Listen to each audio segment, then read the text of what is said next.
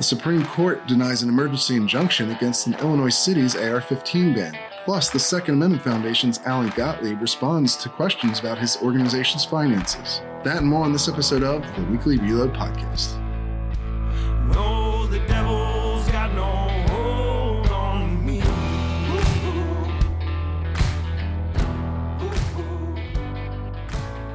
All right, welcome, ladies and gentlemen, to another episode of the Weekly Reload Podcast. I'm your host, Stephen Gutowski. I'm also the founder of thereload.com, where you can head over and check out our free weekly newsletter if you want to stay up to date with what's happening with guns in America.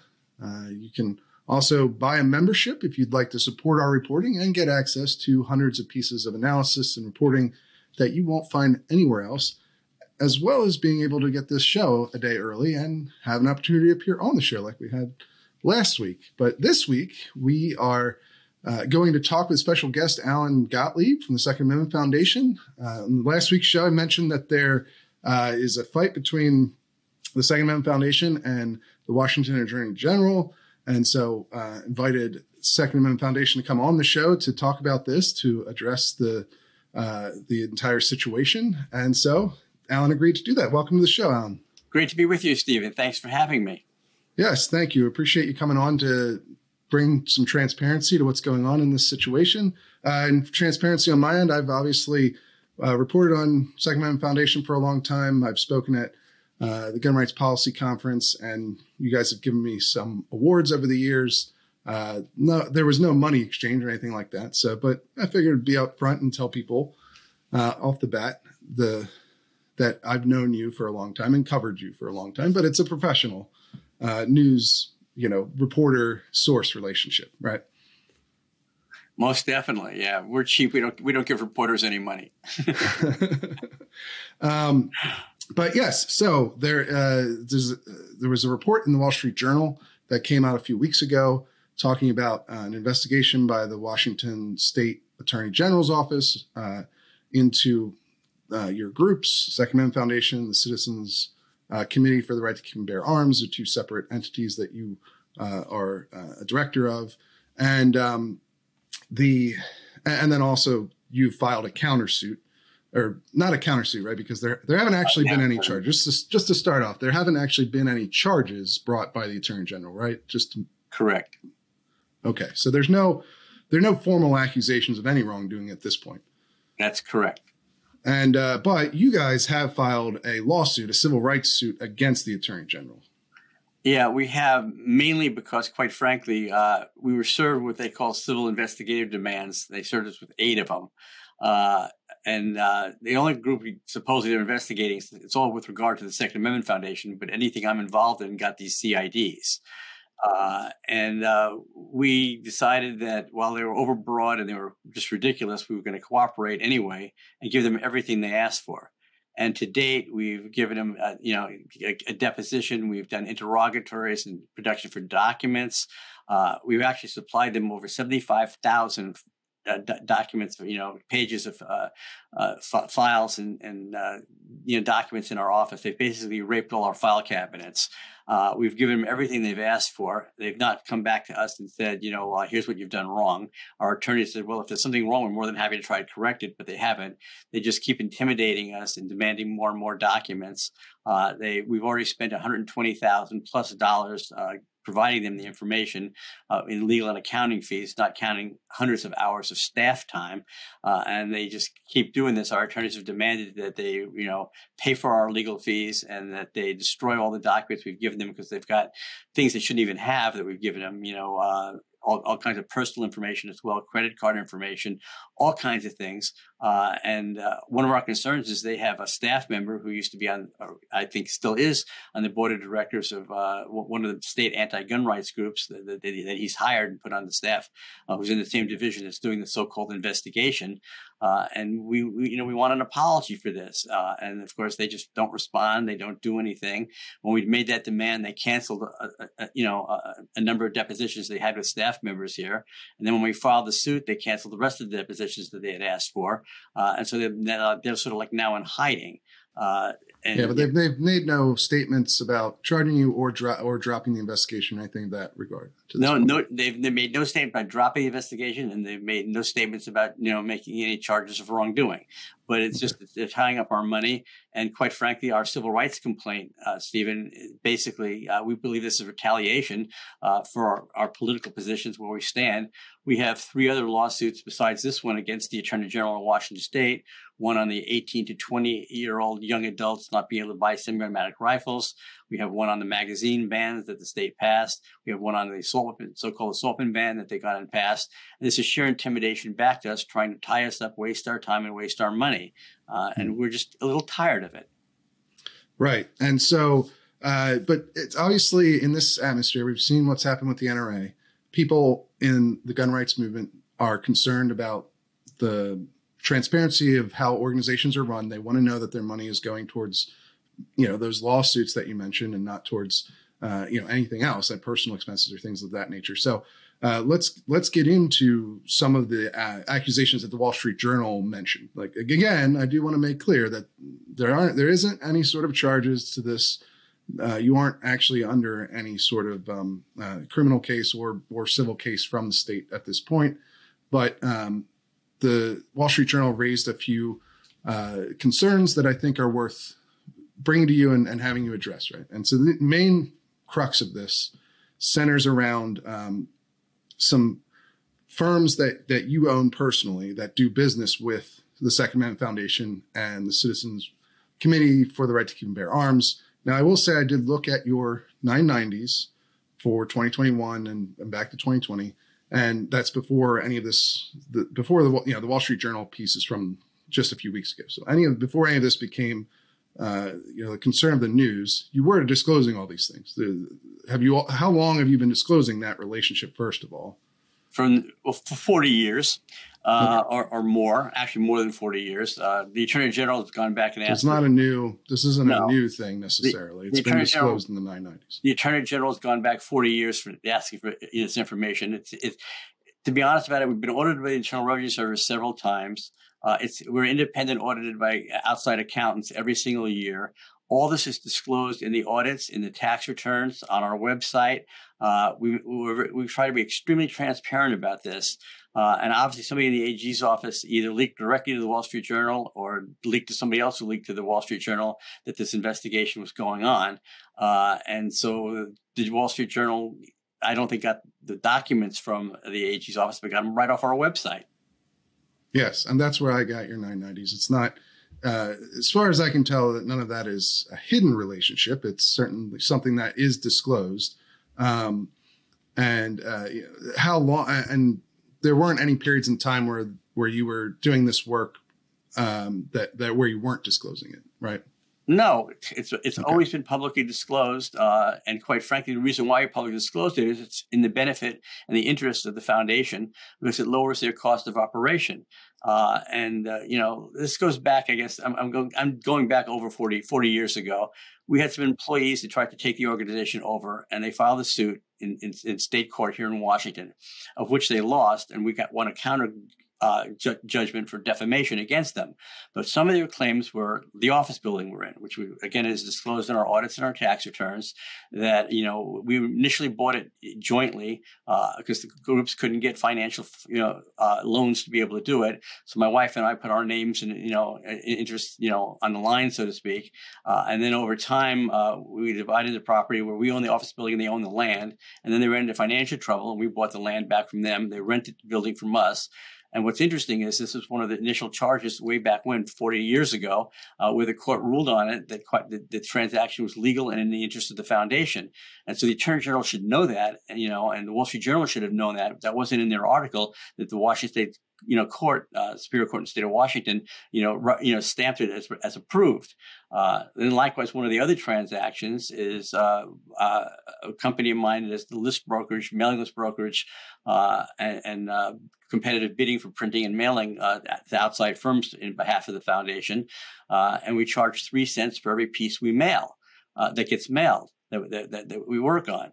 And the list rental bro- brokerage, uh, we, we, get a 20% commission, which any list broker would get. So we get exactly what anybody else would get if they did it. And on the three cents, it's interesting. That was also in, in the lawsuit 40 years ago. And that three cents was set by the state court, set the, the rate at three cents 40 years ago. And it's never been raised one nickel in 40 years. Uh, and again, the state, the state court, you know, approved it. Uh, and so the, for, the, for the AG of the Wall Street Journal to bring this up 40 years later is a little bit ridiculous. Okay, uh, and you know, I think I think that does address. I mean, obviously, we'll see what else uh, comes out from the investigation, however it goes, and and certainly we'll continue to follow that. But uh, it seems, as far as I understand it, at least, that as long as you're disclosing these things and the board is approving them, uh, it's not necessarily a legal issue. The bigger question here, though, is the ethical issues, right? The the, the problem of self dealing or uh, you know having a director's company do business with the nonprofit uh, is certainly not one that's unique to your situation. This is something that um, has been a point of controversy for a, a, number of groups. One that comes to mind for me is uh, Wreaths Across America, which is responsible for uh, laying wreaths at Arlington National Cemetery and other cemeteries across the country. They have been criticized for similar practice um, where they buy the wreaths from a company that is owned by uh, the directors of the, the foundation. Uh, now, they also haven't received any sort of legal rep- uh, reprimands for doing this. It's, they disclose it as well. Um, it, it's not something that they've stopped doing because of the criticism, and um, that that that's what it reminds me of is that situation, and that can be something that people object to, right? Um, because the concern is how can donors know that this contract is actually the best fit for the Second Amendment Foundation or the Citizens Right uh, or Citizens Committee to for the right to keep and bear arms Uh, and so, what assurances have can you offer to people who have that kind of concern about whether these are really the best deals because you're on you know both ends of them? Well, first of all, the board of directors, uh, our trustees, approves them, and since it's a related party transaction, I abstain uh, and they, they, approve it, and it's matched against it's in our, our minutes, which is also provided to the attorney general as well for the last 40 years of our board meetings, uh, that they're done at below market rates, uh, so it saves the foundation money. Uh, and you probably wouldn't find anybody else out there doing it at a below market rate. I care about it. Every dollar we save that we don't have to spend is like a dollar we raised. Uh, and so it, gets done that way. Our independent auditors look at it and review it and make sure that it's in the interest of the foundation as well. And again, we've been audited by the Internal Revenue Service several times over the years. And that's the first thing they check is any related party transaction. So related party transactions that favor and benefit the organization are a good thing. And I think we've proven that over the last 40 years. And, you know, anybody who's looked at it has come away with that. So it, it just doesn't, these, these charges now are really by the attorney general are being done to try and hurt us, hurt our fundraising, hurt, hurt us to being able to spending time on, on our mission and uh, accomplish the lawsuits we're filing. Uh, and, you know, and it's not just us he's attacking, by the way, to be fair about it. Uh, he's done these same CIDs, civil investigative demands to Davidson's and to RSR, trying to stop them from being able to ship product into the state of Washington and tie them up and cost them a fortune. And in fact, Davidson's and RSR just filed suit back against the Attorney General because to comply with his demands in the CIDs, which they're, they're not they're not complying. We complied because we felt we needed to be transparent. They've said no because this is ridiculous and it cost Davidson's over a million dollars to comply with what the demands the AG has made. Again, he's picking on the whole firearms industry, uh, any groups that support gun rights. Uh, he's going after all kinds of gun control measures to try and you know hurt gun owners in general. Uh, this is no secret that he's been an you know enemy of ours, uh, and and it's not exactly a fun relationship. But he's not supposed to misuse his office uh, and, and, and, do things of this nature. And when he does, we file a civil rights, you know, complaint against him because this is total misuse of his office. It's not the first time he's done this, by the way. He just got stopped down unanimously by the state supreme court on a unanimous decision that he misused these same exact statutes that he's coming after us over, to, to, to investigate us uh, against another nonprofit here in the state of Washington as well, uh, and got ruled unanimously. He also, part of our demands is we then asked uh, through the public disclosure stuff for documents and information for out of his files of any complaints against us and anything that might trigger an investigation.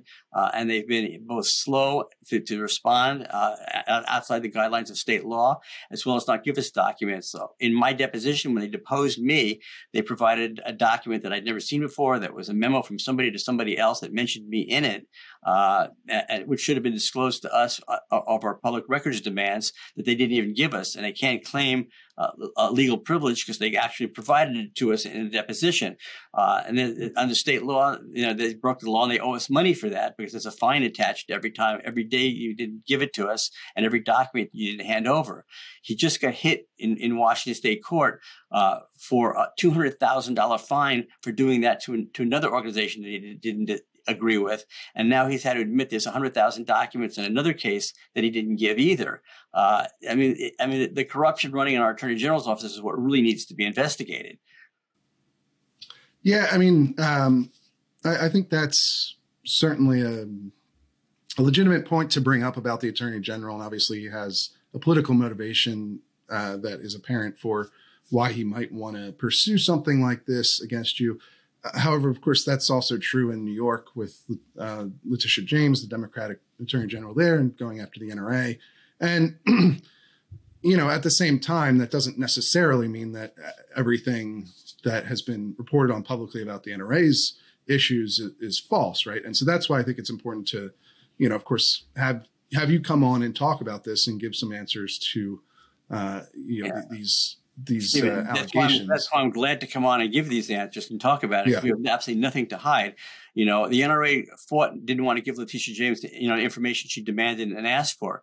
We've given the AG every single thing he's asked for because, quite frankly, when we give it to him, he's going to choke on it. And I'm really kind of glad about that. And now that he's gone overboard, that's why we filed the suit, and we expect to get damages from it.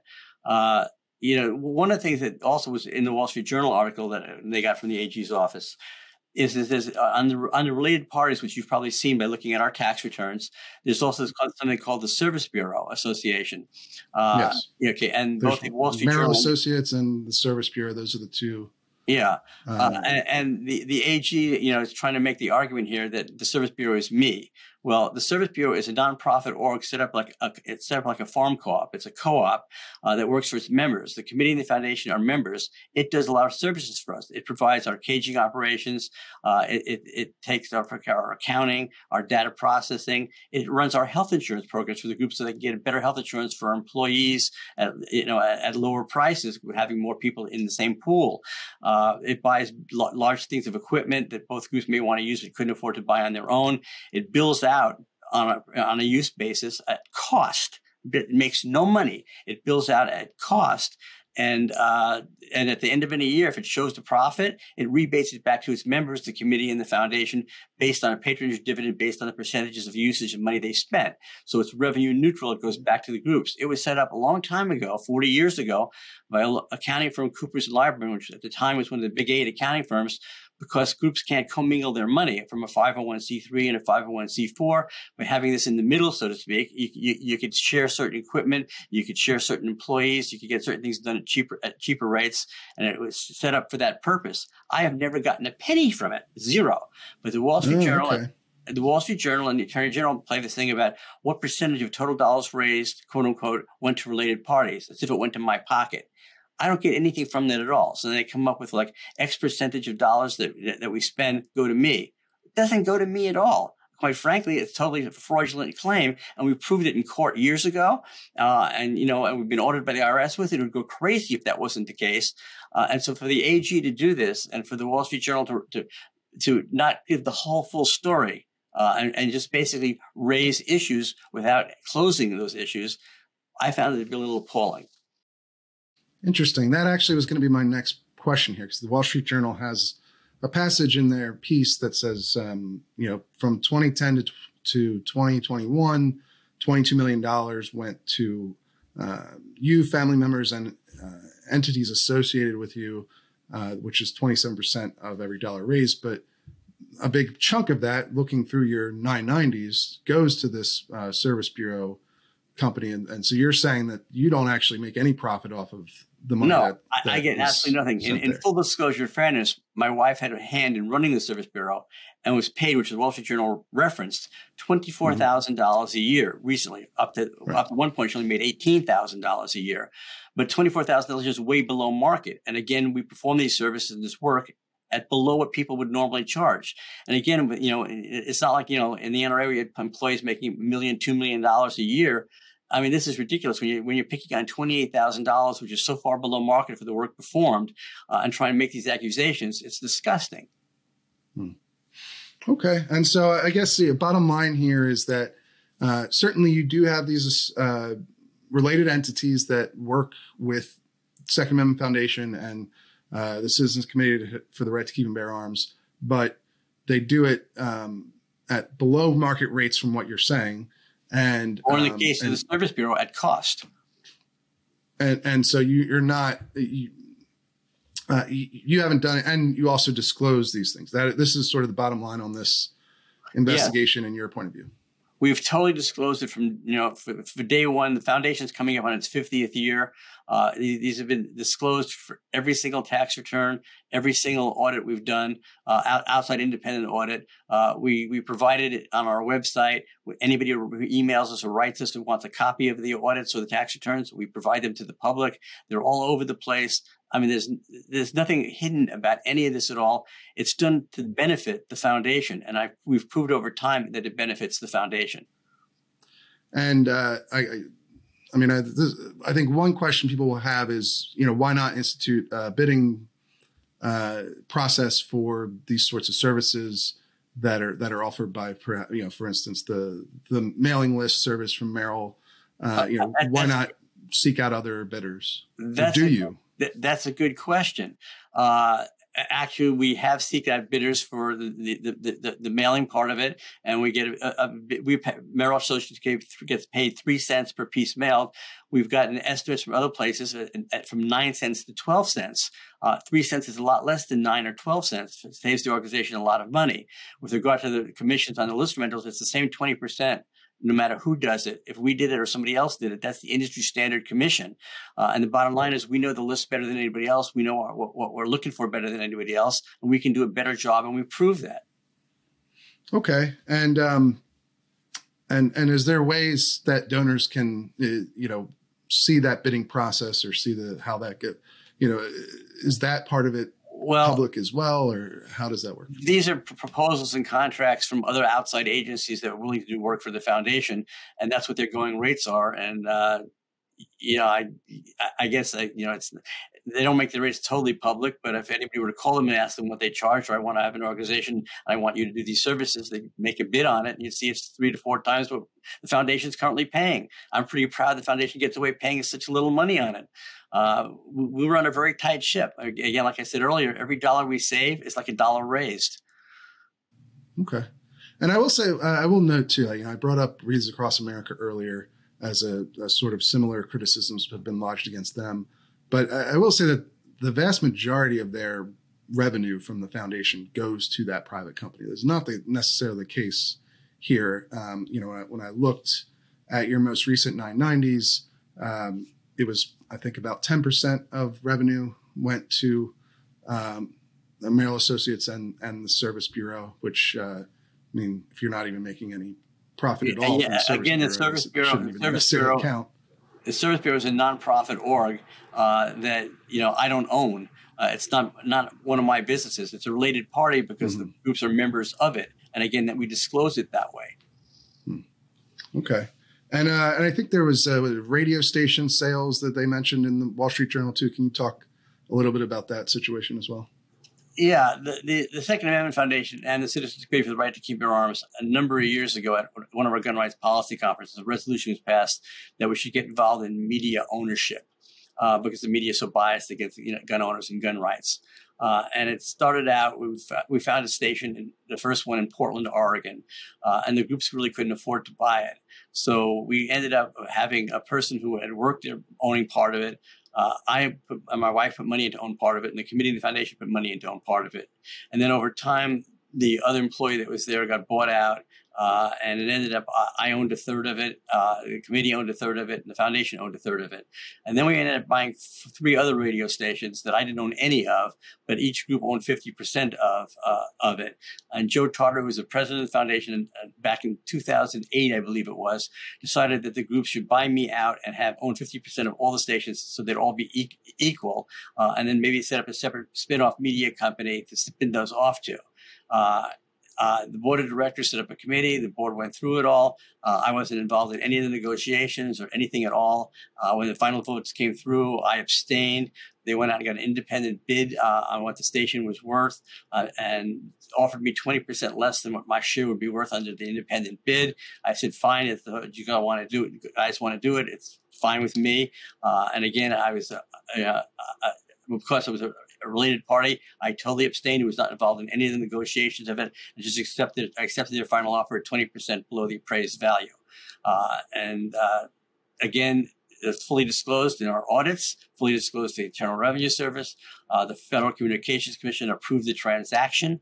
Uh, I mean, th- th- there was nothing hidden there at all. Did I make a profit on that? Yes, I did because the station went up in value over over the X number of years that we had owned it. Okay.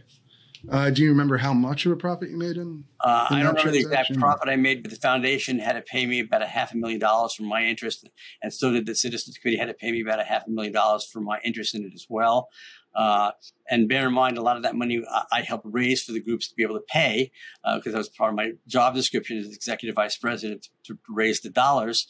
And then, in addition to that, what's really in, in- interesting about it is is that uh, one another media property that I had uh, purchased for the groups, the group purchase, I didn't own it. Uh, Talk America Radio Network made a small fortune when it got sold to IDT, the telephone company, and that money was used for part of that transaction for that purpose. So basically, I had to uh, end up figuring out how to go raise the money for the groups to do it anyway. Okay. And um, just getting a broader view here for a moment, the Second Amendment Foundation, uh, you know, you guys brought in so, somewhere over seven million dollars in revenue, um, fundraising from 2021, and according to your 990s here. Um, and it looks like you spent about 1.7 million on legal. Uh, is your second largest expense uh, to advertising and promotion, being the largest at two million. Uh, you know what? How much of the money brought into the Second Amendment Foundation? What percentage goes directly to programs and lawsuits on a general? Well, uh, if, I, if I pull away from your camera, I have an audit over here I can look at, but it's in the audit. There's a, the, near the end of the pages on the audit, there's a page that shows breakdown by percentages, how much goes to legal action, how much goes to public education, how much goes to management general, and how much goes to fundraising. And I'm very proud of those numbers. I can't give them to you off the top of my head and be accurate, uh, but but they they beat most. Do you know a ballpark? I guess. um, the, the vast majority of it goes to public education and legal action. Uh, Okay. I, I- I don't want to give the numbers off the top of my head because I'll be wrong and then I'll be held accountable for wrong numbers. But they're on our Sure. website. If anybody wants to go to saf.org, go to the financial documents tab, and look at the look at the audits uh, or the tax returns, uh, and, and and they're there in the pages. You can look at, at the raw numbers as well as the percentages. Okay. Um, and you know, and, obviously, and by, we'll. and by the way, Stephen, like Yes. GuideStar out there, which which which does reviews of net, of nonprofits uh, in that area, lists us very very highly rated. Okay.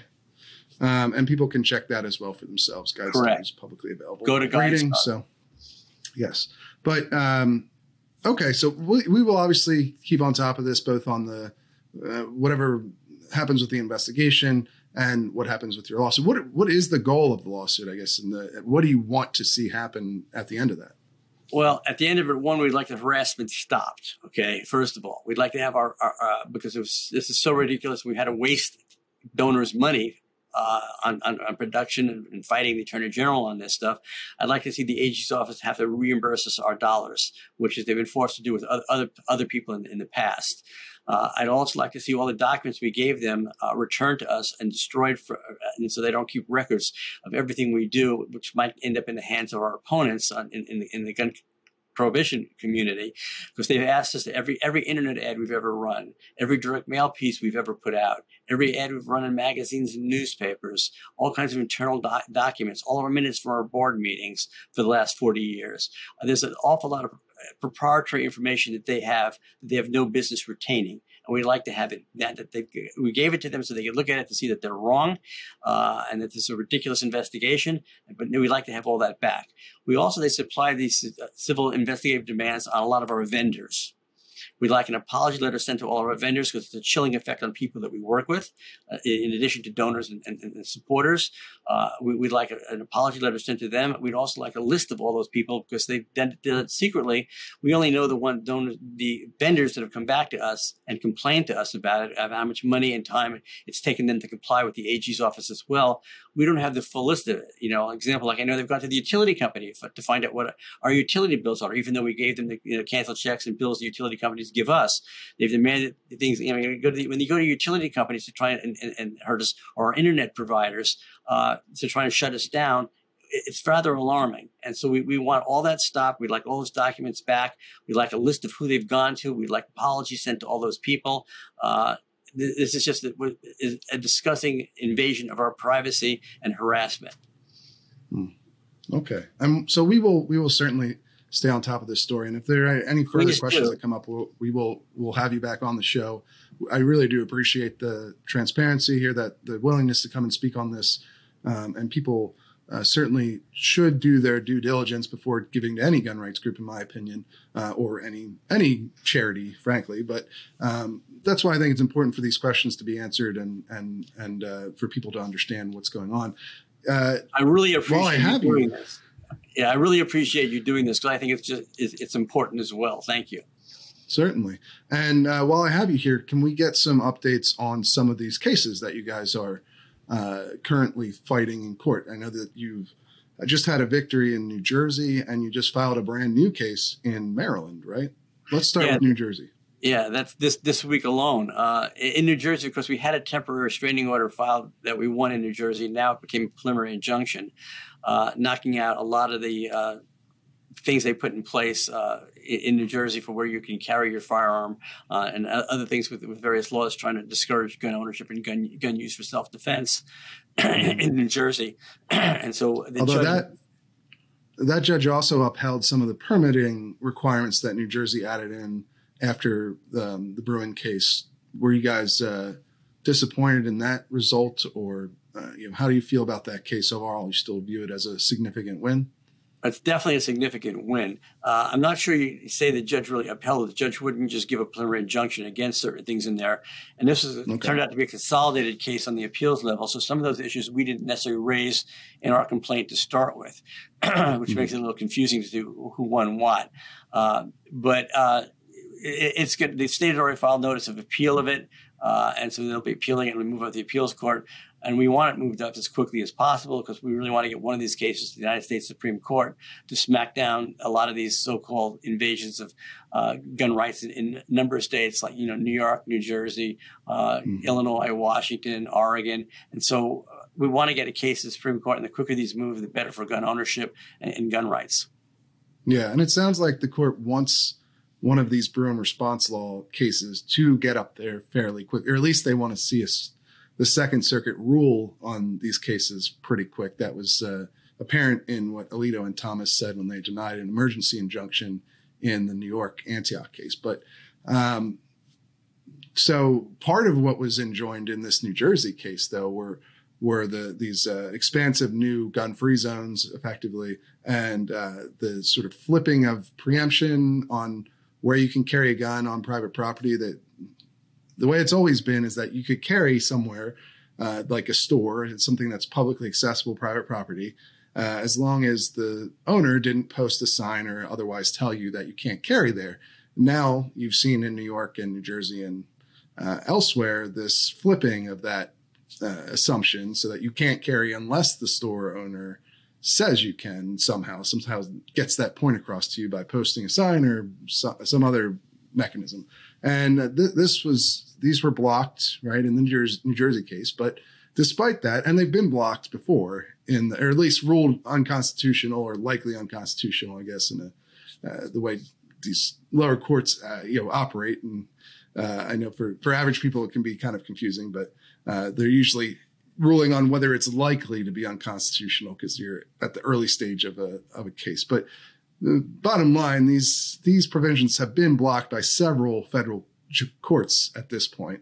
Uh, even though they might remain in effect in New York because of stays that have been put in, um, the rulings have been bad for those governments, those state governments.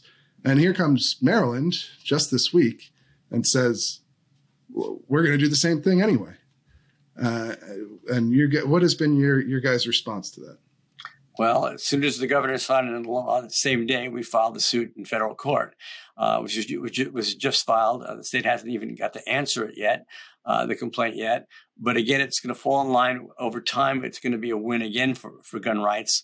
Uh, you know, when Bruen decision got handed down, Stephen, uh, what I expected was we'd see places like New York, New Jersey, Maryland, you know, Illinois come up and pass new laws that were slightly less restrictive than what got struck down uh, to try and figure out how they can niche it in and still be anti-gun and get away with as much as they can in denying gun rights. But they didn't do that. They all like sort of doubled down and, and, and put in laws that were more, yeah. even more extreme than what got knocked out. That may be a blessing for us in disguise because now that it's totally indefensible on their part. Yeah, I mean that that does seem to be how things have gone in the aftermath of Bruen. Um, you know, I think uh, one of the quotes, I believe it was from you. I, we we just published this piece at the Reload before I came came on here to to interview you, but uh, it talks about how it's actually harder to carry a gun legally in Maryland now than it was before the old uh, law was struck down by Bruen. That's correct. There's less places you could legally carry it. You know, my, my great example, I love it in, take going from New Jersey to New York. You know, in New York, they made like Times Square area without defining what that area is, a gun-free zone. Uh, mm. And so then you can't, you can't, you know, have a gun there. You can't carry a gun even if you're licensed to do so. Well, now what's happened is you've had businesses in the Times Square area where it wasn't even carrying, you know, on your person concealed outside to protect yourself. You had the gun with a permit in your own store to operate, you know, operation to protect your, your, your, your property and your life in your store. And those permits now are being rescinded because they're saying it's a gun free zone and now you can't have your gun even in your own store because Times Square is a gun free zone. So people that even were issued premises permits in New York are now losing those permits under this new law, which is more restrictive than what was there before. Yeah, and then Judge uh, Bumb in New, New, Jersey in the New Jersey case mentioned that many of the plaintiffs in that case had previously been able to carry a gun and then had stopped doing so because of all the new restrictions because there are not a lot of places you can legally take gun. And I think, unfortunately, Maryland is basically in that same boat mm-hmm. um, as soon as their law takes effect in October. Uh, now, the NRA has filed a suit alongside their Maryland uh, affiliate that's uh, similar to the suit that you guys have filed with uh, the Firearms Policy Coalition and Maryland Shall Issue. Um, so, do you know of any differences between the two? Do you think they're going to get combined into one case? How do you see this going? Well, the NRA suit is a little broader than ours. We narrow ours a little bit because we want to make sure we win at the, at the at preliminary injunction or TRO levels. They made theirs a bit broader, uh, which makes it a little hmm. harder to win at that level. Uh, I think that we got to assign different judges in different, in, in, you know, for each case. I'm sure the state of Maryland is going to move to combine the two cases together, and I'm sure they'll get combined because you know economy of scale for the state. The judges, courts are going to rule that way. So I assume we'll be hmm. going up together uh, for, for the for the whole argument. Okay, interesting. And you're optimistic? I'm not that optimistic on the uh, trial court level because the judge I think that's going to end up getting it is not necessarily a, you know near anywhere near a supporter of gun rights, you know, at, or being fair on the issue. Uh, but as it gets up to the appeals level, and again, one of these cases are going to get to the Supreme Court, and we're going to win at that level and take care of the whole problem in all these states that are uh, infringed on gun rights. Hmm. You know, one, one of the takes that I've seen uh, recently, this week especially, in the wake of the Supreme Court not uh, deciding not to get involved in uh, an emergency basis in the Illinois uh, Naperville assault weapon ban case is uh, sort of a, a, lot of pessimism surrounding how these court fights are going because what we've seen is often a lower court, you know, district court judge may uh, enjoin a, uh, the, some of these Bruen response laws or even some of the uh, AR-15 bans and magazine limit cases, but then, you know, the sort of the judicial system machinery takes over and that those rulings get stayed, so the laws remain in effect, and then, you know, perhaps there's people I think uh, are looking at how long it's taking for some of these cases to move through the courts. Uh, now, you're somebody who deals with these cases all the time and has for decades now. What is your view on it? Do you think that is too pessimistic? Is I mean, uh, certainly the Supreme Court has indicated they want the lower courts to move faster, at least in that Antonyuk, New York case. Um, the Seventh Circuit in that Illinois case has uh, issued a, an expedited schedule, but you know, obviously for the average person, it's been almost a year, and there hasn't been a huge effect from Bruen uh, that they may see in their everyday sort of lives, right? In some of these blue states, and um, I, you know, people are are feeling like maybe they're just going to get churned into oblivion again, like last time uh, after Heller, between Heller and Bruen. Right? Is that what is your take on that? Well, let me say that I'm as frustrated as, as every other gun owner out there or gun rights supporter out there is about how long it takes to get these cases totally resolved. Uh, you know, we've come a long way, and in the 50 years the Second Amendment Foundation has been around, uh, obviously, you know, it took a lot of years to get to, to, our first court victory to start with. So we're moving the pr- things down the line. Things are progressing quicker than they were, you know, decades ago. Uh, but it's not as fast as any of us would like, and it's very frustrating. I'm not surprised the Supreme Court didn't accept the emergency motion and, and take the case in, in, in Naperville uh, because quite frankly, uh, it got consolidated with a bunch of other cases in Illinois that the appeals court now has that it, they are expediting. And there's no, you know, it's sort of like jumping the shark. The Supreme Court doesn't want to take the case till it's fully briefed. Uh, and it, was a shot in the dark by whoever filed that that, that emergency order. Uh, I never would have filed it because it obviously gives you some bad press when you lose it uh, and it got lost, and there was no, there was virtually no chance of ever winning that one. Uh, and we need to just progress through the things, build the court record. The Supreme Court is going to take one of these cases, but they want it when the full record is there and the cases have been argued and everybody put puts all their cards on the table. When those cards are on the table, we're going to win because the history and text of the Second Amendment is totally on our side. And so you're, you know, you, when you look at this landscape that's developed in i mean it hasn't even been a year yet since bruen but right. uh, you look at the landscape that's developed and to your eyes as somebody who's uh, practiced this stuff for for decades for 40 years 50 years um, is this uh, this the schedule? Like are we in a normal area? Are things actually moving faster than normal in, in these gun rights cases or are we seeing the same sort of delaying tactics that that people got tired of after you know between Heller and Bruen?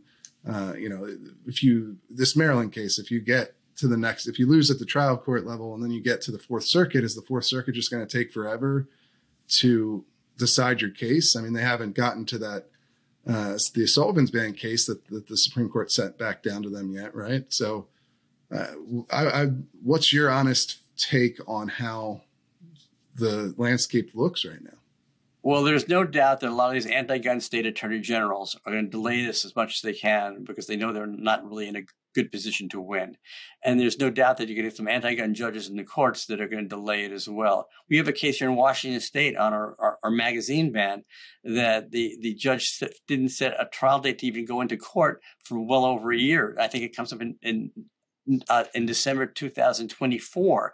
Uh, you know, and that case was filed a year ago. Uh, and so they, there's ways that they can stall it.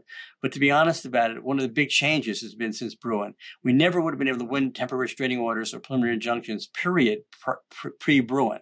Those are being won all, all, over the country right now. And while they, they, they, may get then stayed on the appeal court level and, and, you know, until the appeals court, you know, can, can look at the case, we never would have progressed this far, this fast. You know, and it's been, as you said, less than a year since Bruen. So we're doing very, very well. Again, you know, it's trying our patience because a right delayed is a right denied. Hmm. Yeah, you know, uh, I certainly sympathize with those people who take the pessimistic view, but I, I think I agree with you ultimately on where things are at. It does feel like, frankly, there have been real changes, and it is things are tilted more in favor of uh, gun rights advocates at this point. Uh, but the courts still take a lot. Still, it's still a process. It's still not going to happen overnight, uh, regardless. So that uh, it's interesting to hear hear your view on it because you've been doing it for so long. But all right, well, we really appreciate you coming on to address uh, the situation out there in Washington, uh, the back and forth you're having with the AG, and then also some of these cases that you guys have uh, just had some big developments on out here on the the East Coast. So. Uh, thank you again for joining us, and we'll have to have you on again in the future. Thank you, Stephen. I appreciate the opportunity to explain some of this. Thank you. Yes. And where, where can people go if they want to find out more about the Second Amendment Foundation? Uh, they can go to saf.org. And at the SAF website, we also posted a news release about our suit against the Attorney General in Washington State, along with a full copy of the lawsuit itself. All right. Wonderful. We're going to head over to our news update now. Thanks. All right, we're back with contributing writer Jake Fogelman. How are you doing this week, Jake? Doing all right, Steve. How are you? I'm doing okay. I've uh, had a lot of feedback actually from listeners on my whole uh, concealed carry journey, my update to my journey to update my concealed carry rig. Um, and so I, I, appreciate that from everyone. Uh, lots of different holster advice. Um, I have managed to be able to carry that alien gear holster properly, you basically just have to tuck the optic under the belt when I when I put it on. Um, so it's okay solution. It's not great. Um, I don't know. It's still. It also prints a lot more than I think I ever like to admit to myself, uh, unless I'm wearing, you know, something, uh, another shirt over top my t-shirt or a jacket or something. It is very comfortable to carry that way for me, but uh, you know, I think I, I think I'm gonna try appendix. Um, you're still appendix, right? I was gonna say, welcome to the dark side. Yeah. uh, you did you ever try strong side before you went to appendix, or did you just go? I, I did, yeah, I did. Uh, to me, appendix was more comfortable, and I just liked. Mm. I, I, was much quicker to draw with appendix, and I think that did it for me most of all is just the accessibility portion. And so I've just managed to find a, a, a fitment that works and a holster that works. Mm. And I haven't looked back since. Yeah. So uh, one of the top companies recommended, and, and I think I mentioned them on the show too. Uh, I actually know the founders, uh, Sarah and John, but is uh, was PHLster. Uh, the Enigma system that they have is um, something that they're actually going to send me a review one, so I'm gonna try to work my way through it. Uh, it's yeah, this isn't. We don't do reviews really on this show or on the Reload. Uh, this is more just like a my personal journey sort of thing that people seem to like these little updates. So, uh, so I'm to try out the Enigma. I'm to see if I can figure out a way to make appendix work for me. Um, I'm, you know, my uh, my body type is pretty different from yours in that I have a, a a big stomach. You can't see it on camera because the camera is uh, cut off right before the stomach area, but, uh, and and uh, you know intentionally hide it fairly well, but uh, it is there, and it does seem like it would cause issues for appendix to me. But I there are other people out there with my same body type that do carry appendix, and I'll have to see you know, probably. I mean, this is the thing about appendix from everything I've been told by both Sarah at PHLster and a lot of uh, videos that I've watched on YouTube is, uh, you know, it's one of those carry styles where you really have to adjust it for your personal uh, body type yeah. and, and how it, the gun fits on you. And so it takes a little bit more effort to get it right. Is my understanding? Do you think that's true? Yeah, and it's also really frustrating because uh, you'll get a lot of input from someone say, "Oh, this holster's great for appendix. It's the best. It, it conceals really well." And then you try it, and you're like, "Well, this this is crap. it prints worse than anything I've ever had." So even the holster holster fitment is so different from person to person. It depends on the gun you use. So yeah, there really is a lot yeah. of trial and error involved. Yeah, you know, and I've looked at probably a dozen different holster companies, including a bunch of the ones that people recommended, and you know, some of them are seem to be much better than others. I think was JM is is one I can't. That's one I've heard. What, yeah. That what one are you using? Way? So I have an old style Bravo concealment, which is Okay. they used to be like a really good bargain holster brand. Uh, Mhm. They've changed I've their Kydex lately, and I don't really care much for their updated holsters. So I'm still rocking Mhm. the one that I bought like five or six years ago, and I, it's worked great for me. But I've heard pretty rough things about their their current offerings, so I'd steer clear of them personally. Yeah, I mean, uh, all these different holster companies. I, I have to say that this is another area of the firearms market that I'm not super impressed by. Uh, as a as a novice, we'll say, like, I mean, I've been carrying for years, but I, I haven't been somebody who goes out and tries a dozen different uh, holsters. So I'm a bit of a novice in terms of like how all these different companies operate. But looking through them all, first of all, their designs all seem very similar to one another.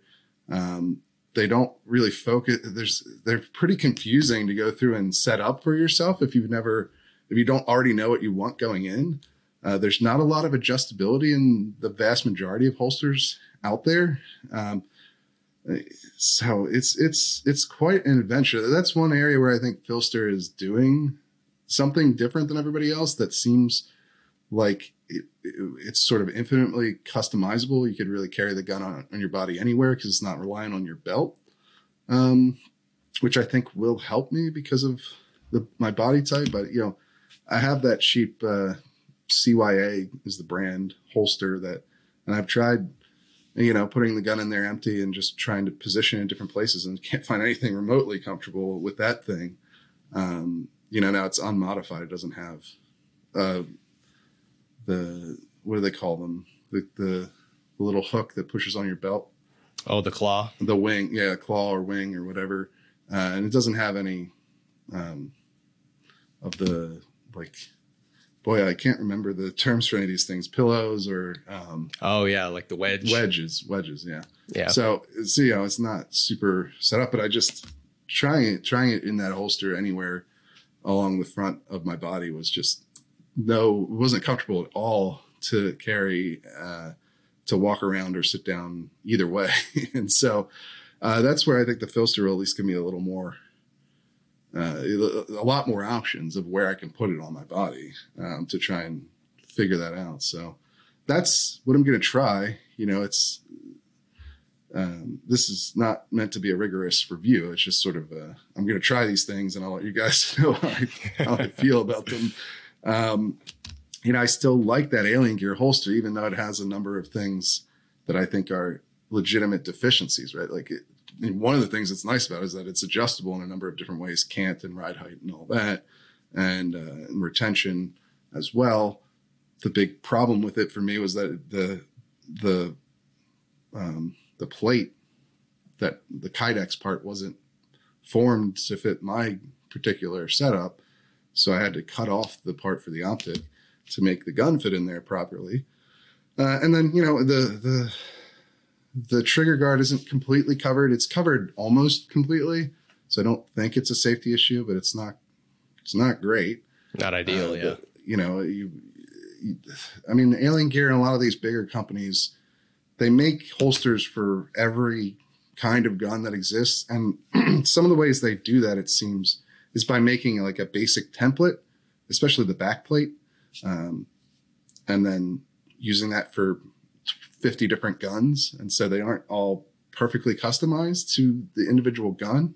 And so you'll get little gaps in the, uh, the trigger guard cover and and then of course like it's in a position where it's going to print more easily Right. um, and it, so it's not ideal in that sense either um, and and it's harder to reholster because you can't see behind your back when you're reholster you'd rather look in the gun if you're reholstering it for safety reasons so you don't catch anything in the trigger um, you know, there's a, there's a lot of drawbacks to carrying that way. I don't know uh, if Appendix will fix all those things for me, or if, it, if it's going to be if I can find a comfortable enough way to do it. But I guess I'm going to find out. I've heard good things about the PHLster, so hopefully you like it. I've heard lots of good things about it too. You know, there's lots of positive reviews out there on it. Um, and you know, it's more like a holster holding system than it is Right. a holster itself. Like, yeah, the, they make the express version that comes with a holster in it, but you could put any holster on the thing, from what I understand. And so you can use whatever your favorite holster is. Um, but we'll we'll see if I can make it work with, from for me, my body type, my my wardrobe. You know, concealed carry is a series of trade offs, right?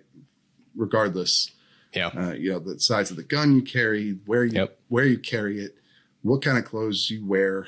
It's all a series of trade offs to that you have to make in order to get to your goal of of I'm just being able to protect yourself. Um, I'm just switching my setup now because of those trade offs. Because now that the weather's getting hot, I can't really get away with a full size gun anymore because you're wearing just a t shirt and shorts or whatever. So I'm back to carrying my shield because it's much more concealable. And like I said, it's trade offs, trade offs.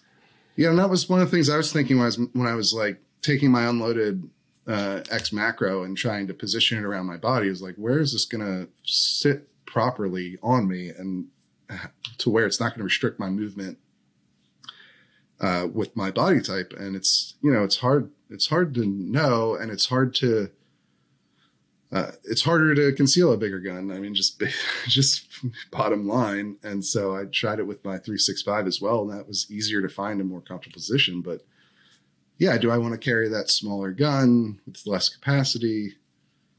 Do I want to just stick with strong side? These are all the things I have to figure out.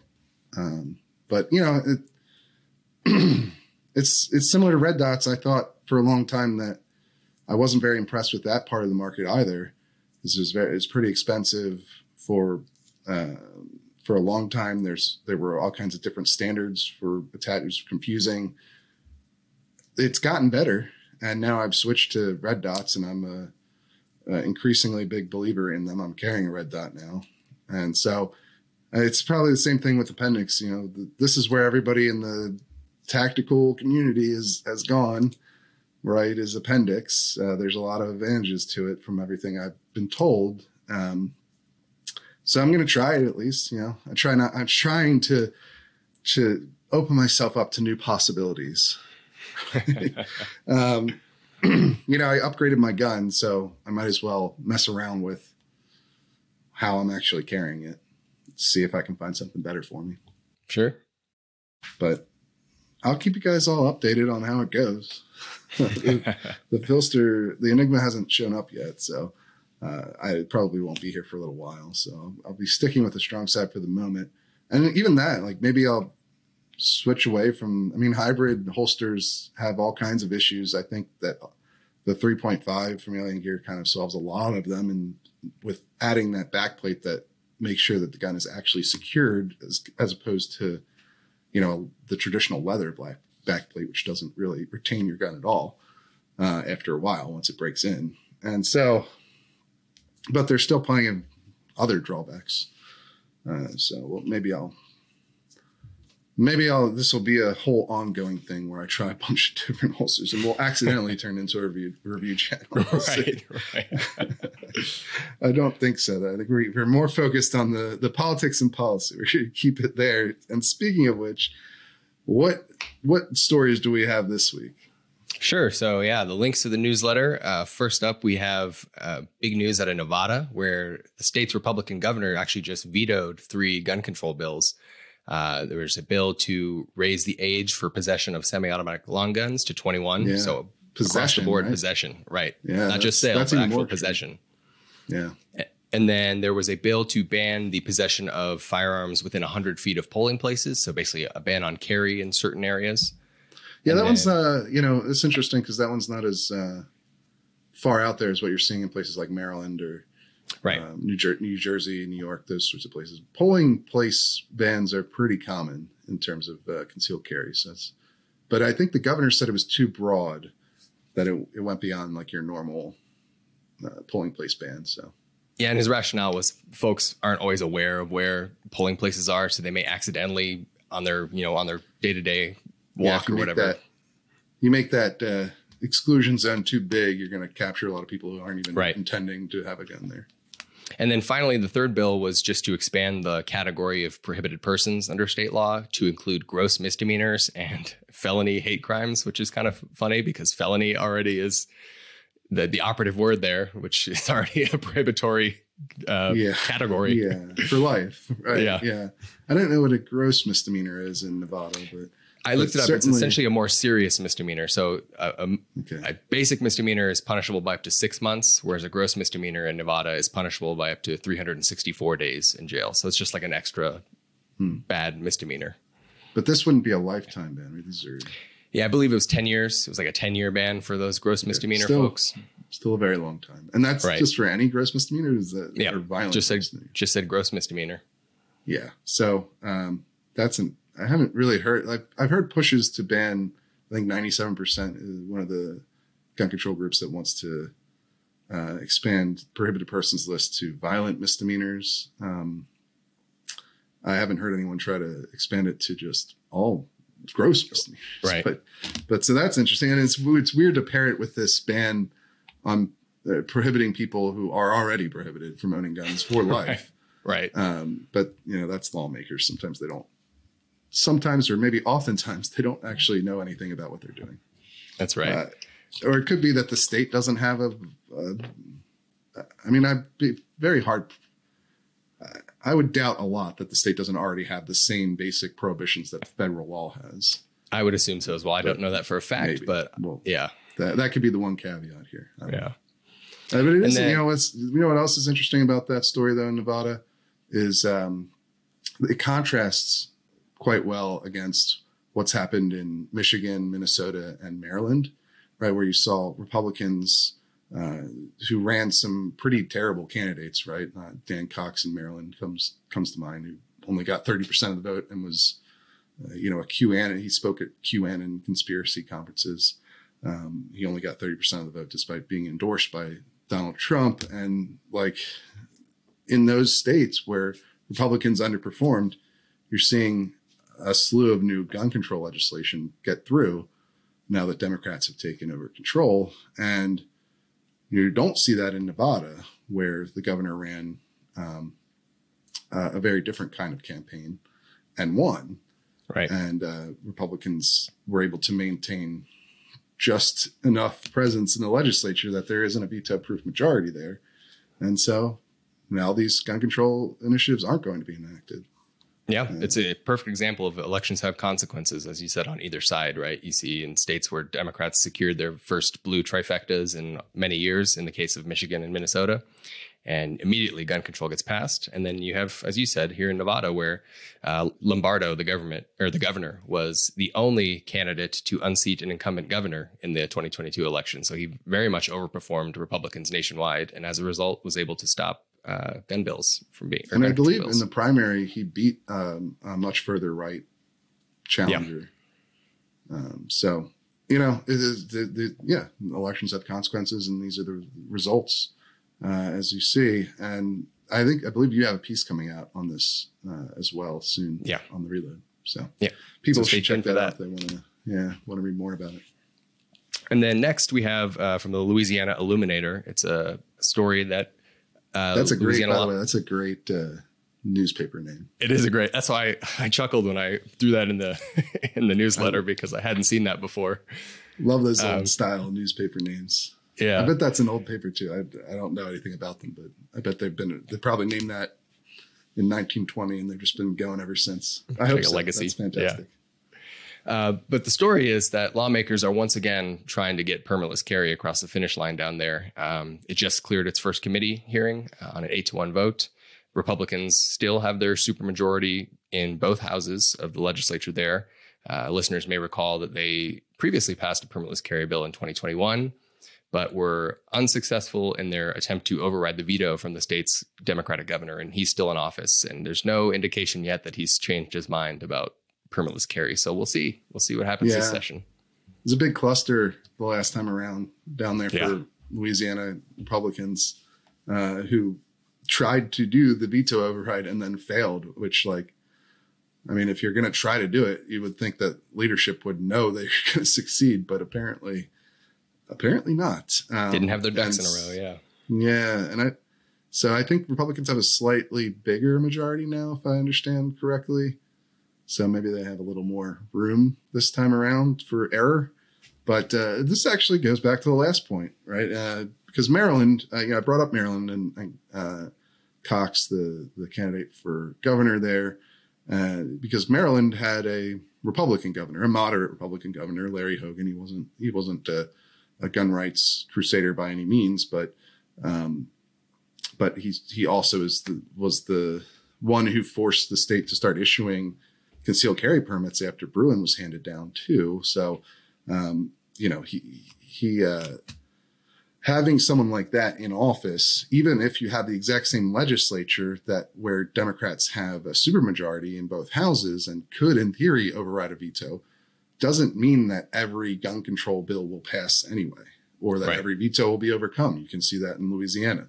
Louisiana has a supermajority of Republican control in their legislature, and they weren't able to overcome the Demo- the uh, the governor's veto in this situation last time around. So, uh, and I think it's even more likely that Maryland wouldn't have tr- gone down that path uh, in the first place because the bill that they're passing in Maryland is very unlikely to survive scrutiny in the courts. We've seen identical bills in New York and New Jersey get blocked as unconstitutional by federal se- a, a plethora of federal judges to this point. So uh, it's much less likely that the, the Democratic supermajority there, even if it had remained a supermajority, because obviously if the governor wins, usually that means they the, his party does a little better in the legislature than Right. if the if they if they lose. So um, just you know some of the ways that even even if it looks like oh well if you just switch out this governor with the other party you'd still have the supermajorities to work to deal with and uh, you know even in those circumstances you see that it doesn't always work out um, politically quite as black and white as that Yeah, that's a good point.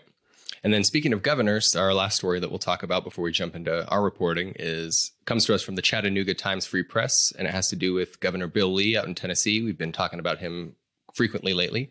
Uh, this time, it's because he signed into law a bill to essentially codify a state version of the Protection of Lawful Commerce and Arms Act. It's a, a liability shield for the gun industry um, to prevent basically lawsuits trying to make them civilly liable for crimes committed with their firearms by third parties. Uh, so he signed that into law this week. Yeah, I mean, um, this passed before the shooting at uh, the Covenant School, so it's a bit of a you know holdover from the normal session uh, and the from the before the governor called for his sort of red flag proposal or order protection proposal, whatever you whatever you want to call it, and um, so you know it could give him some further credibility among gun owners there, possibly that he signed this. You know, he hasn't just started uh, vetoing all the pro gun bills and pushing all the uh, gun control bills or anything of that nature. So we'll have to see if that this has any impact on the politics for the August special session, where they are going to consider that red flag proposal, uh, which we talked about last week with Cam Edwards.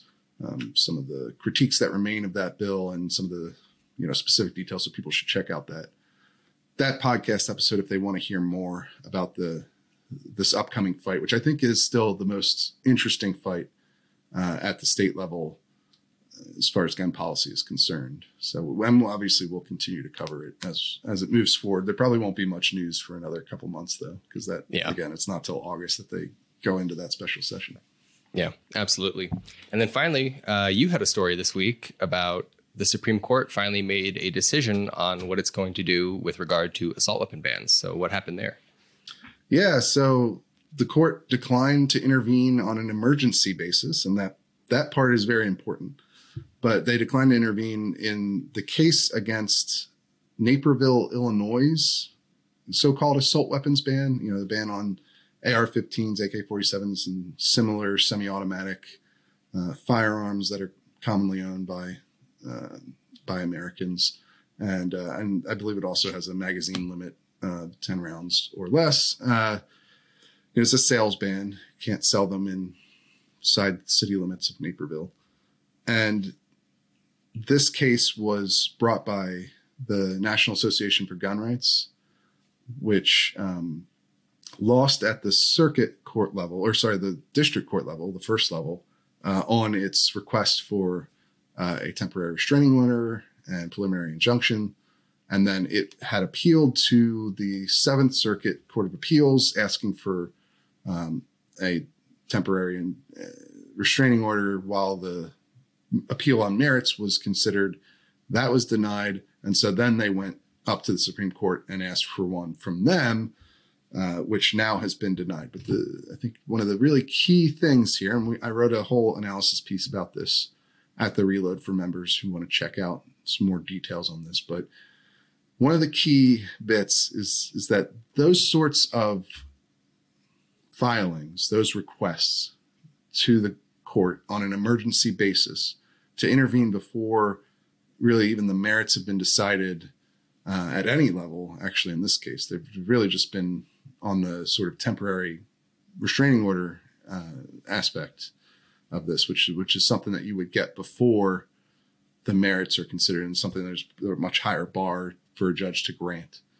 Um, it's very uncommon for the court to actually issue those emergency injunctions. It's very uncommon for them to even consider issuing them, to even respond to them and ask for the defendants to issue a brief. That that was what made this particularly interesting in the first place, right? Uh, which is that Amy Coney Barrett, who's the justice that oversees the Seventh Circuit, asked for Naperville to send in a brief defending its law, um, which which implied that the court was interested in the case at the very least and may have been considering jumping in at that point. Um, but as we see now, they decided against doing so. Yeah, as you said, it's a, it's a pretty rare thing for a court, as you said, to jump in before the merits have even kind of worked themselves out in the lower courts, mm-hmm. especially on a on an instance like this where the Supreme Court hasn't really done anything with assault weapon bans on the merit merits. Obviously, we've talked about before. There's some yep. people on the court that have, but the court itself hasn't. And you've even seen this in cases where they have done something on the merits, like the uh, they declined to get involved in the Second Circuit case involving New York's concealed carry restrictions, and that's directly related to what they just ruled in Bruen. So if right. they're not going to get involved in the early stages in that instance, it's obviously going to be less likely that they're going to get involved in something they haven't even really heard yet. Yeah, and I think that was something that we tried to emphasize when I talked to Mark yeah. Smith uh, on the podcast a couple weeks ago when we talked about this exact issue. Is like these are not common things for the court to issue. I mean, it's not even common for them to consider them. Right. That, right. That's why this got so much attention. Is right. that people assume that because they were considering or they wanted to hear about the case that maybe they were going to jump in and do something about it. Uh, but yeah, as you noted there, recent history suggested that they probably wouldn't because there are actually two cases uh, in New York where this same request was made and the, the court denied both of those.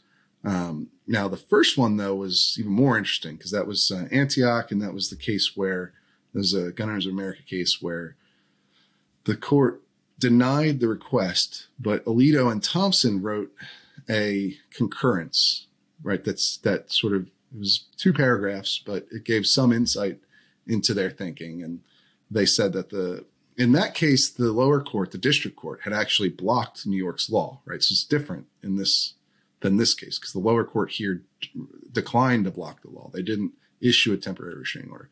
Whereas in the Antonyuk case, they did issue one the judge did issue one, and then it got stayed by the Second Circuit, who didn't offer up any explanation for why they were staying it and um, and what they were going to do with the case. And they stayed a couple of cases that were related to it. And so the judges, the justices there were like, we like this lower court ruling, this district court ruling, or at least we think it was thorough.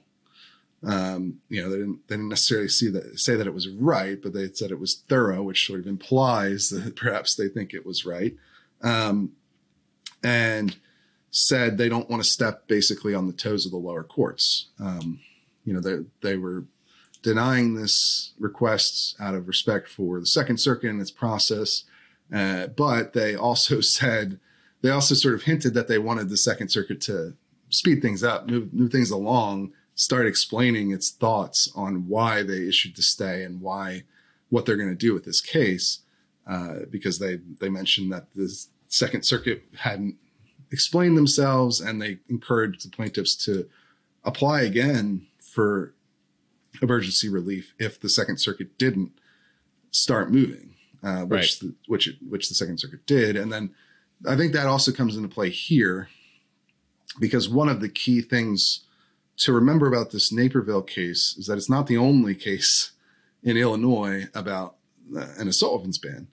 There's a statewide ban now that has also been challenged and is now in front of the Seventh Circuit uh, on appeal from the uh, the government of Illinois because they're the district court judge in that case uh, had blocked the law, and the Seventh Circuit seems to have gotten the message that was sent to the Second Circuit, which is that hey, we're going to let you do your thing. We let you go through this case like you would normally go through it, but you need to you need to hurry up. And so Right. the Seventh Circuit put this on an expedited schedule, and I think that probably had a lot to do with why the court decided not to get involved. You know, there's this is a lot of tea leaf, tea leaf reading, right? It's a lot of the sort of reading the entrails here because Right. you kind of got to do that with the Supreme Court. They don't uh, unless they specifically tell you something, you can't really know what their thought process is. But I think, you know, people follow the court, people who understand the court know that them requesting that brief is unusual and in itself, in and of itself, may have sent a signal to the Seventh Circuit that, hey, the court's paying close attention to this. Right. And they were paying close attention to that New York case too. And look at where they were, what they said there. Maybe we should, maybe we should do the same thing and speed up our, our, uh, our process here as Yeah. well. That's a good point. And another point I want to emphasize is, is something you hammered home in your analysis piece on this, which if you're a member, you should go read. Um, is that people shouldn't get over their skis about what this means one way or another in terms of the merits of assault weapons bans. You you make you've seen so many public comments from, for example, the the state politicians that supported Illinois state ban, for example, saying, "See, we told you that this was constitutional. The Supreme Court said so." And then you see gun And you've rights seen a number of, of headlines to that effect as well. Right. And it's like, no, that That's this has nothing to do with the merits of an assault open ban one way or another. Uh, so I, I appreciated that you put that in your members piece. And I think that's worth reiterating here that this says nothing about how the Supreme Court actually views the merits of an assault weapon ban in terms of its constitutionality. And I also think that it doesn't suggest that the court is not going to do anything in this front. Yeah. Because that's what you say. There's a lot of pessimism lately that I've noticed. I mean, there's always some pessimism out there in the, the from the gun rights community on on the courts, uh, especially after the you know the decade between Heller and and Bruen, where there was a lot of um, the court just was not very active. Um, and so I think there's a lot of fear from people that they're gonna they're gonna be that way again, and they're just gonna let the lower courts do whatever they want, um, whether it comports with what they said in Bruen or not. And you know, I wouldn't take that away from this either. Uh, certainly, like it's a loss. It's it's not it's not a good thing for the National Association of Gun Rights. You would, if you're a gun rights supporter, you would prefer that the court get involved at this stage and say, no, this isn't, uh, this lower court decision is wrong and assault weapons bans are not constitutional. That's what you'd want to happen here. But it's, I think the analogy I used in the piece was like, it's kind of like missing a buzzer beater uh, at the end of the first quarter in a basketball game. Like it, you'd rather have it go in, but it's not the end of the game by any means Right. not even close. And and I think that people have a somewhat unrealistic idea of how fast the court operates under normal circumstances. Uh, like it does seem like they're expediting things. And Alan uh, in the earlier part of the the podcast talked a little bit about this, but like it's been less than a year since Bruen. It's not that surprising that the court hasn't taken up Right. another gun rights case already. They they just put down a new standard. I think it's fairly normal for them to want to see how the lower courts percolate and and how they look at this standard, what arguments they come up with, what evidence they find. That they want a fully developed case. I mean, this is generally true of all the cases they take. I think um, they want there to be a fully developed record so that uh, they can go off of that rather than jumping in halfway through proceedings, you know, and, and just deciding everything themselves. I mean, that the Supreme Court is the end of the line, not the start of it. Yeah. Right? And so, uh, you know, I, I just don't think it says much of anything about the merits of the assault weapons ban uh, or really about whether or not the court is going to be aggressively pursuing new Second Amendment cases. I mean, I think they're going to have to. Uh, the thing about the assault weapons ban stuff too is like you're still really waiting on a circuit split to develop there because you, these things haven't even gotten to final rulings. Ugh, excuse me, on the circuit level yet. So they have a, as far as the legal side of it goes, they have a pretty long way to to go for how the court is traditionally operated. They're probably more likely to have to take up some of these cases where you've seen federal laws struck down because they tend to um, give deference to to those kinds of cases anyway, where the federal government is trying to appeal um, a ruling uh, on federal law. So you're more likely to see Rahimi, the domestic violence restraining order case, uh, before the court than you are, I think, an assault weapons ban case. Uh, because I mean, you still the Fourth Circuit hasn't ruled on their uh, their case out of Maryland that the Supreme Court sent down. You still have case cases in California that haven't been. I mean, I don't know. Benitez hasn't even gotten through his uh, district level uh, decisions yet uh, on the assault weapons bans case.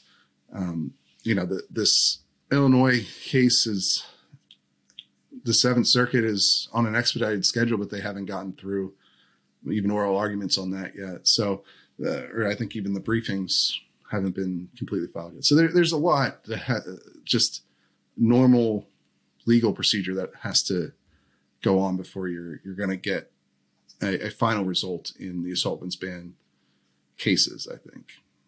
I think that's and, a good point. And I and I don't think it's out of the ordinary. I don't think it means anything in particular, one way or the other, as far as uh, you know. There's some tea leaves you can read, like I mentioned earlier, about why it seems like the justices are probably leaning more towards the uh, cons- looking. Boy, what's the right way to put this? Because I don't want to get way too far out of there. To me, this the signs point to the justices not agreeing with these Bruen response laws and also probably being skeptical of assault weapons bans. That that's that's where I, I am at right now, but I don't think that there's that much to go off of on on either one of those fronts. We still have a long way to go. That's tea leaf reading kind of stuff. Yeah, I think So- that's right. But anyway, that's all we've got for this week. Uh, we appreciate you guys stopping by once again. If you like the show, make sure you share it with your friends and family and leave a rating on whatever podcast app you're listening to this on. Uh, that'll help us grow the show. Leave comments, feedback. We always appreciate reading it and try to work off of it. And if you want to support our reporting, you can also head over to thereload.com and sign up for a membership. Buy a membership today. We got annual memberships, monthly memberships. Every dollar goes to supporting our reporting. That is how we fund the reload. It is member funded. There are no corporate backers or owners or anything of that nature. I own it 100%. And um, we could not make it work without our members. So if you buy a membership, of course, you'll be doing more than just supporting us. You will get access to hundreds of pieces of analysis and stories that you won't find anywhere else. And you'll get this podcast a day early, as well as an opportunity to appear on the show if you would like to. We love doing those member segments. Please, if you're a member who wants to be on the show, reach out. We'll have you on. And uh, that's all we've got for this week. So we will see you guys again real soon.